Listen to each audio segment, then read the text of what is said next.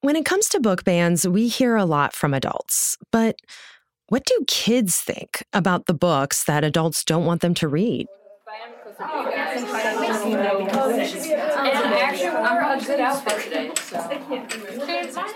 Education reporter Hannah Natanson traveled to Leander, Texas for a meeting of the Banned Book Club at Vandegrift High School.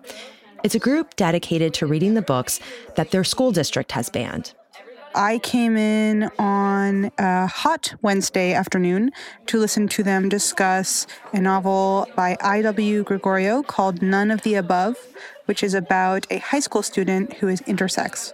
That's when a person is born with a combination of male and female sex characteristics, reproductive anatomy that doesn't fit into the box of either male or female. So I came in and the girls were gathered at a table. They were munching on snacks. They were talking about TikTok dances. And then the meeting starts. All right. Welcome to meeting 14. Good job, everybody. And thank you for coming at 6 in the evening. they started off by discussing the book.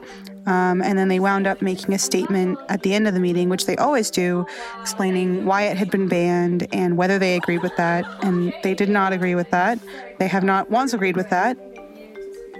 I think uh, what drove me to report the story and what stuck out to me the most about it is the sense that children, students, are having a chance to respond to this push for banning books, which is being led mostly by adults. And what I wanted to know when I was reporting this story is how do students feel about it? And what I found and what will stick with me is that the students who I spent time with really care about their access to books and see it as key to their access to education and their ability to become people in the world who care about other people and know about other people, all kinds of other people.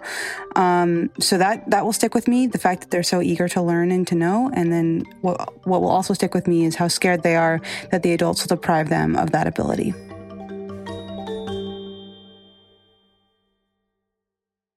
There were book bans all over the country this year, and with them came lots of angry debates between parents and school board members, but kids have been fighting for a say too.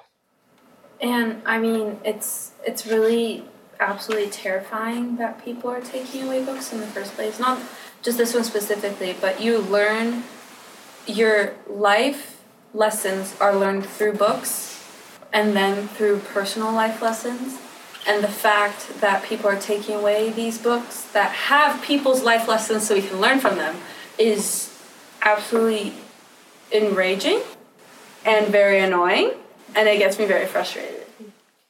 From the newsroom of the Washington Post, this is Post Reports. I'm Elahe Izadi, in for Martine Powers. It's Thursday, June 9th.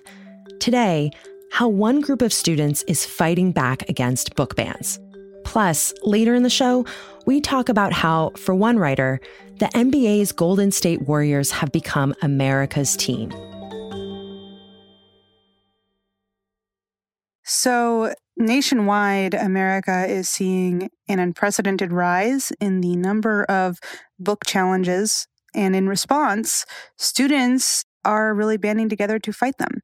So, in Missouri, there's two students who have filed a lawsuit uh, against their school district for removing eight books, including Toni Morrison's The Bluest Eye, from school libraries.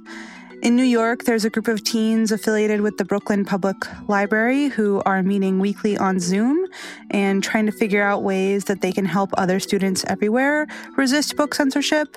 And in Pennsylvania, in York County, there was a group of students who held daily protests outside their high school in September. We're going to be here tomorrow at the same time, the same place. Call your friends, try to get them to join. And just remember that we are all in this together. You are not alone. Our voice needs to be heard. This ban needs to be reversed. Until uh, administrators reversed their decision to ban hundreds of books, films, and articles, the vast majority of which were by Black and Latino authors. What inspired these students to act? Why do they think resisting these book bans is necessary? They both love books, and so I, their just their immediate response, in some sense, was, "You're banning books. I love to read books. Okay, I'm going to read these books." And I think the reason why they feel like this is necessary is because again, book banning has reached the highest level it's been since the American Library Association began tracking that issue decades ago. PEN America produced a report very recently that found that more than 1,500 books have been removed from libraries or classrooms in the past nine months. PEN America also found, which is something I had found in my reporting for a different story, that a lot of books are disappearing secretly. So mm. administrators are really scared of controversy. And so they're just yanking these books before, you know, parents can start complaining about them. And for a different story, I went to Pennsylvania, spent time with a librarian there who was telling me about what it was like to have that happen in her district. That had happened about two dozen times. And so I think kids are seeing this and they're seeing what they're not seeing, if that makes sense. They're seeing that books are just disappearing, being taken away by adults, and they want to make clear that they have a voice and they have a stake in this and they'd like to be listened to. And they're tired of the adults acting to what to them seems unilaterally. Wow. So it's not even just that there are adults complaining about specific books and they're being removed, but there are administrators and librarians and others who are expecting complaints and want to avoid that altogether and are yanking it with people not really knowing that that's happening. Absolutely. And it's even more insidious than that. I mean, in some cases, you know, I spoke to librarians for my other story, and it's not even that they're removing the books because librarians generally as a class tend to hate removing books hmm. but they're not displaying books they're not assigning certain books mm. they're not recommending certain books to kids so books are just kind of disappearing and and students a large percentage of students find that terrifying is there a pretty uh, universal picture of the people who are removing these books and calling for books to be removed? Is, is it pretty much the same all over the country? And, and who are they? So I want to be careful on that one. Mm-hmm. I think there is a you know a viewpoint that and it's not totally incorrect that a lot of this is happening from conservative white Christian parents. And that is a, a, definite percentage of the people who are requesting book removals. But book removals have also come from very progressive left leaning districts um, that have yanked books like To Kill a Mockingbird because students are deeming them racially insensitive or others are deeming them racially insensitive. And it's impossible to know exactly who is filing book removal requests everywhere because there are literally so many pouring in. Anyone who lives in a school district area or has a child who goes to that school district is allowed to file a book ban request per the vast majority of policies all across the country. And they don't you know, we don't know about them as reporters unless the school district makes a decision and announces that decision. So I can't tell you substantively everyone who it's coming from, but it's coming from a lot of places right now. Mm-hmm. And what is the content that they are finding so objectionable? So, a lot of the books that are getting challenged are by or about Black or LGBTQ people. They address themes and issues of race, racism, gender identity, sexuality. Those make up the majority of the books that are getting challenged. And how do the districts and the people calling for these book bans respond to the criticism they're getting from kids, from people who think this isn't the right approach? So, the school system um, told me when I asked them about this issue, sort of the bare facts, that there were uh, 11 books remaining unavailable for use in classroom libraries um, or book clubs, but physical copies of nine of the 11 can be found in high school campus libraries. So, pretty bare bones response. And I think the kids would say that they don't actually feel like they've gotten much of a response from any of the other adults involved here. So, I would say there's not actually been too much of a distinct engagement. So, Hannah, tell me more about this banned book club you visited in Leander. What happened there that got them so fired up and, and active in deciding to start a book club at their school? So, their school district, the Leander Independent School District, uh, removed 11 books from classroom instruction in response to parent and resident complaints. And so the girls, again, it's these two girls Ella Scott and Alyssa Hoy. Uh, how long have you guys been friends? Slash, how did you become friends? A long time. A long time. Um, I think I moved here in second grade. I live next door, so we started becoming friends. Yeah, the summer before second grade. they both love books. And so Alyssa has always loved books, but Ella really got into reading during the pandemic when there wasn't all that much to do apart from reading. I think what I enjoy about it is the part where I get to just learn about new things that I wouldn't have known before. I mean, especially with the banned books, there's so many new perspectives and stories that you're exposed to. But um, even just for like a silly little fiction book, like I, it's just fun to see things that you wouldn't know from where you stand in life. Alyssa's mother is a teacher, and she alerted the two girls to this book ban because she was paying close attention to it. And they immediately knew they had to do something. So they met in the driveway right between their houses because that was a that became a classic meeting spot during the pandemic. And they started plotting their response. And so, first things first, you know, they're very organized uh, teens. So they decided they had to figure out what was going on. So they spent a lot of time researching who's doing this, why are these books being gone? And the biggest question they had was, have students been able to give any input? And they mm. realized looking at, you know, social media and news coverage, no, really, students aren't being allowed to weigh in here. Do you remember how you guys felt like initially when she showed you the list and you guys started talking about it? I think just surprised, really, because like I said, we didn't know this was happening. It was just going over our heads as students. Like it's not something that we were invited to discuss. And just not being aware of what was happening in our classrooms really kind of set us back because we're like, this is, you know, a big change in our course material. They're taking this away from us, and we weren't even informed. And so they decided they had to end that. That wasn't right. And so again, they love reading and the the natural form they figured for them to be able to weigh in on the conversation and fulfill their curiosity about these books that were being banned uh, was to form a banned book club.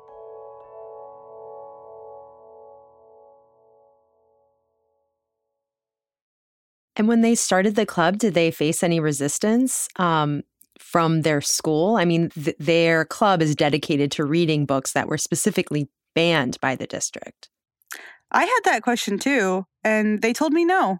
Hmm. They have been allowed to meet in the school library. They were allowed to form the club once they met the 10 member threshold, and they haven't had any problems. They aren't able to get the books they want to read from the school, though, because of the ban. So they have had to get creative. And what they've done is post an Amazon wish list of the books they need to read.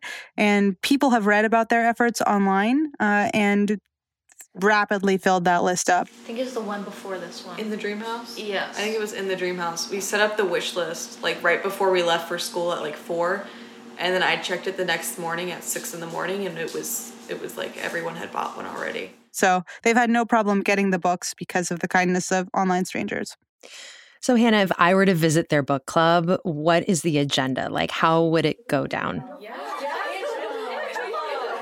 So you would sit there. Sometimes they get housekeeping items done at the start of the meeting and they have to fill out Google Forms for various reasons. Uh, the two co presidents will go through sort of the schedule for the next couple of meetings, what they'll be doing coming up, any other, you know, basic housekeeping items. Um, well, actually, okay, we do have two meetings, and we're going to invite the board members to those meetings. Okay. yeah, so um, yeah, we're ready for that. A little convo with them, just about like what we've done this year, you know, like what we've learned. Um, are they going to kick us out of the school? no, no. Then they go to the discussion questions, and it's it's you, you know that'll be the majority of the meeting, and, and one member in particular reads off the questions. Throughout this novel, Kristen struggles to accept her identity outside of the gender binary. How did Kristen's self acceptance change throughout the novel as she became more familiar with her diagnosis? And then the girls all pretty much all of them were talking. There wasn't really super quiet members.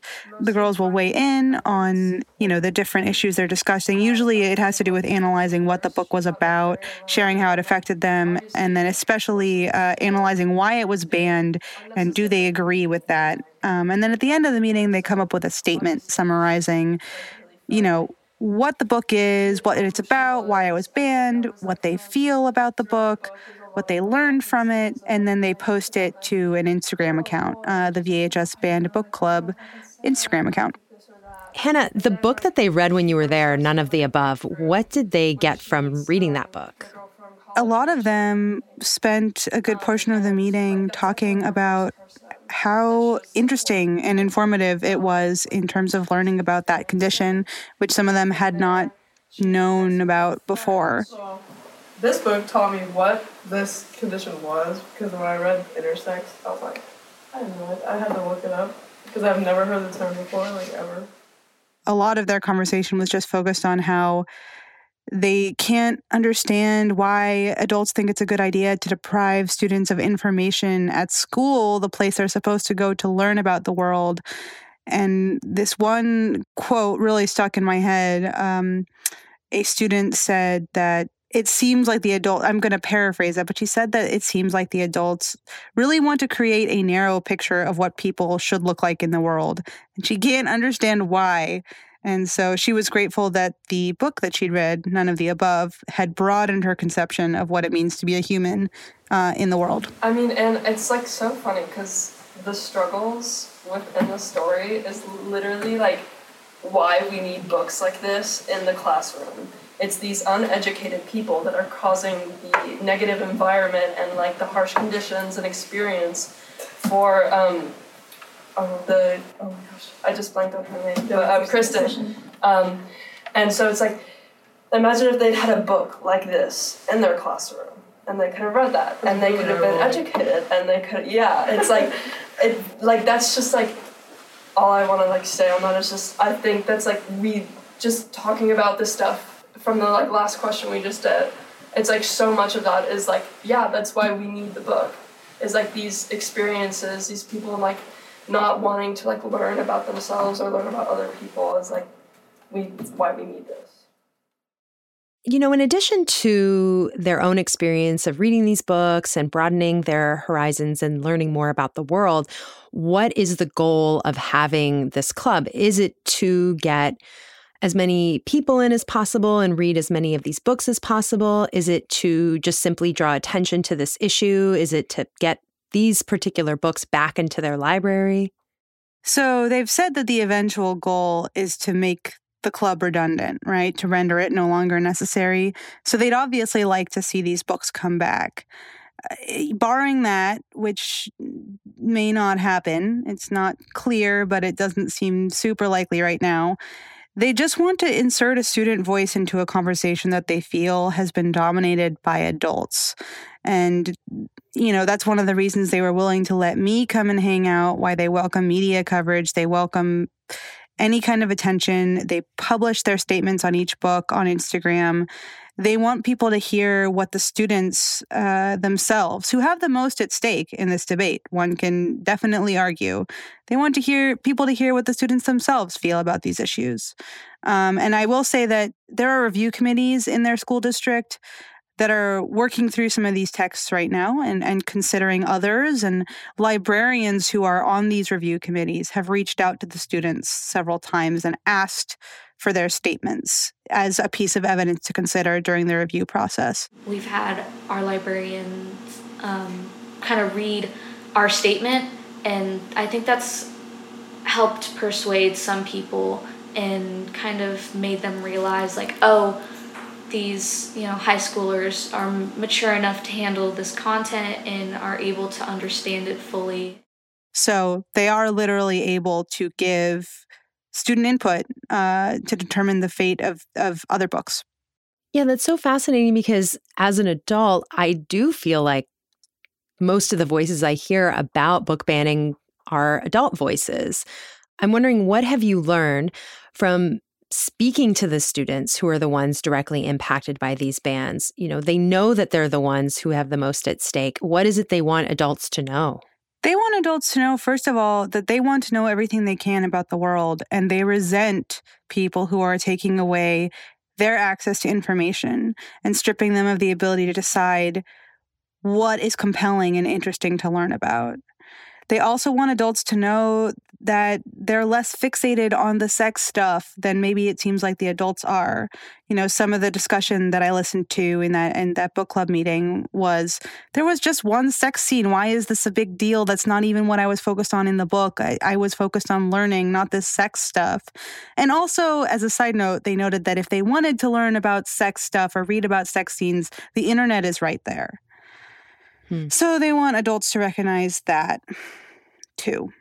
Like they want adults to grow up a little bit. I, you could put it that way. Yep. Have resistance efforts like the one in Leander made progress elsewhere? So, the most notable example of student protests seemingly directly influencing a school district's decision came in the Pennsylvania case. And I spoke to one of the students who led those demonstrations there, Christina Ellis. And she said between 50 to 80 students protested every morning outside their school 7:15 to about 7:45 a.m. in September until the school district reversed its ban of hundreds of, of texts. 70 plus students and even staff at the high school stood outside with signs like Black Lives Matter and Diversity Belongs in Education. We stood in solidarity until our presence was known, and soon enough, our presence was recognized.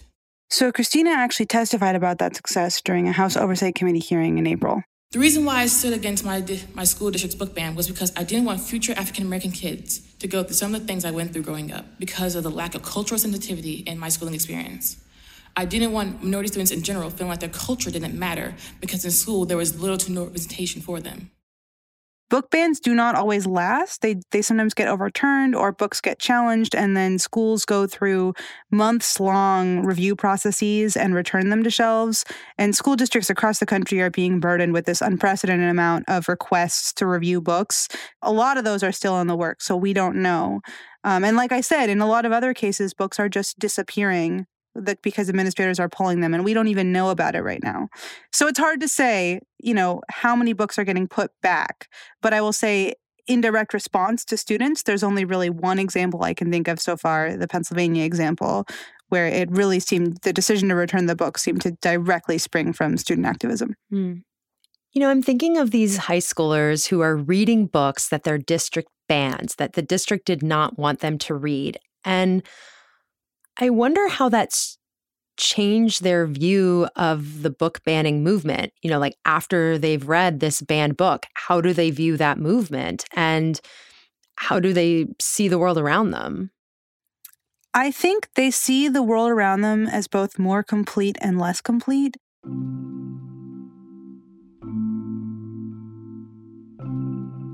So they see it as more complete because they've learned something new. I think these books just break a boundary that kind of exists in our society where we don't talk about these things. We kind of push them aside and we don't, you know, address them. And these books kind of break that boundary and give us an excuse to learn about them. I think I'm more empathetic towards others and kind of what they're going through.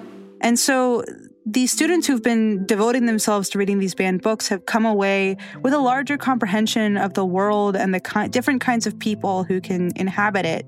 So, in that sense, their world is more complete. But it's also less complete because they know that other students in their district aren't reading these books because they've been banned from classroom instruction. And other students across the country are not encountering these books because adults are pulling them away. So they have a much more real sense of the fact that their freedom to read is in danger, and they have a deeper understanding of what that actually means. Like the fact that a book disappearing means that a whole world of experiences is being yanked away from them without their consent. Creating a very small image of what people in the world are supposed to look like when they take away books like these. We like like these people exist and they live lives, but we can't know if what their life is like whenever you take away their stories. Mm-hmm. So it's like it's just yeah, it's so like narrow and I yeah. Hannah Natanson covers K through 12 education for The Post. Rennie Svirnovskiy produced this story. After the break, Jason Rezaian, a columnist for The Post, makes the case that the Golden State Warriors are America's basketball team. We'll be right back.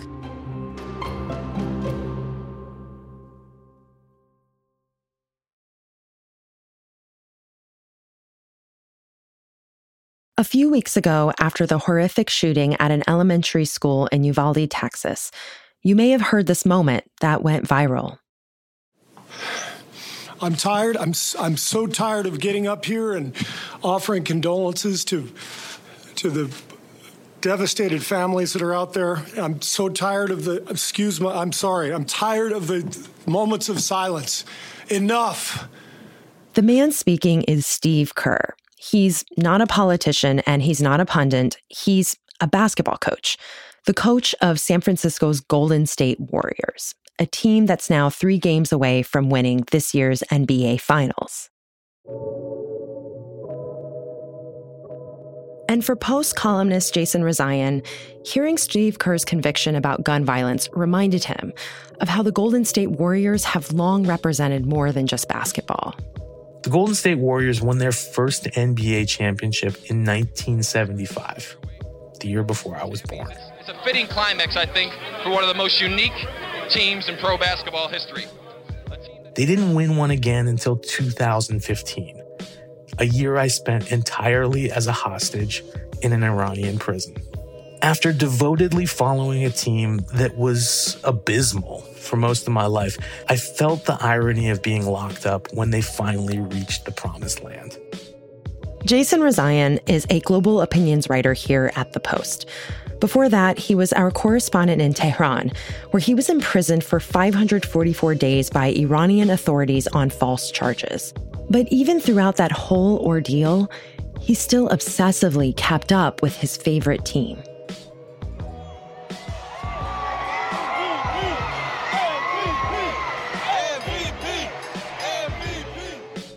Uh, let's face it, the Warriors are in the midst of a pretty special two year run.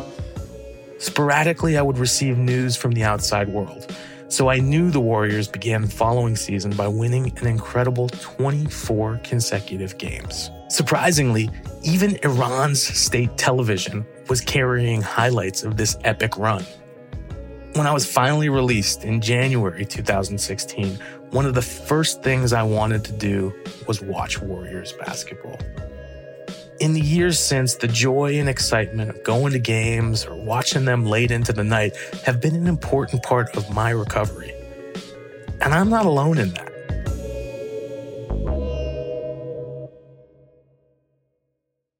Last month, Warriors head coach Steve Kerr used a pregame news conference to make an impassioned challenge to the Senate to enact gun control laws.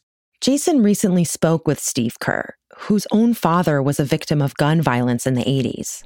You're clearly not numb to this problem. We talk about this in, mm-hmm. in the mm-hmm. media all the time. Mm-hmm. Um, is part of this, you know, honoring your dad?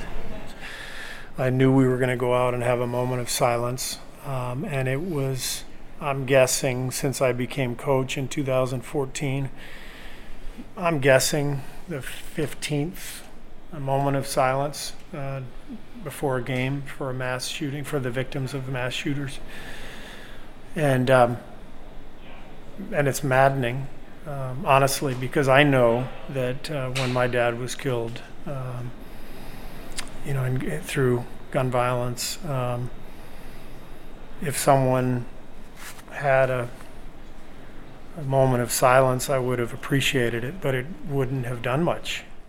For me, a lifelong Golden State Warriors fan, Kerr's outspoken news conference was something to feel proud of. And instead of shying away from a highly charged issue, the Warriors organization singled its support by amplifying Kerr's words across social media. That decision was admittedly not a huge risk, since most Americans favor background checks to purchase guns. But it demonstrated a commitment to values something that sports leagues, including the National Basketball Association, have been criticized for not always upholding. I think that's fair to say. I mean, I, you know, um, not everybody's going to agree with our positions on things, but um, the Bay Area has a long history of. Um, activism, social activism. Um, I think there's a lot of pride that's taken here in um, in speaking and marching and uh, being lockstep with our our brothers and sisters in the community and trying to create a better world. Uh, The conviction to take on potentially divisive issues is part of the culture Kerr has helped cultivate in the team. When the Warriors won the NBA title in 2018, instead of visiting President Donald Trump at the White House, as is customary for championship teams, they went to the National Museum of African American History and Culture with kids from then Warriors player Kevin Durant's hometown. Most importantly, seeing you guys be able to learn and see a smile on your face mean more to us than anything than any White House visit can ever mean than anything else. So we want to thank you guys for the opportunity to speak. The National Football League's Dallas Cowboys have long been unofficially dubbed America's team. But with the way they've used their platforms to make America better while also achieving historic success, the Golden State Warriors are proving that title now belongs to them. Jason Rezaian is a global opinions columnist for The Post. He spoke with Golden State Warriors coach Steve Kerr. This story was produced by Arjun Singh. It was adapted from an audio article produced by Julie Depenbrock. That's it for Post Reports. Thanks for listening. Today's show was mixed by Sean Carter. It was edited by Rena Flores and Maggie Penman. I'm Elahe Izadi. We'll be back tomorrow with more stories from the Washington Post.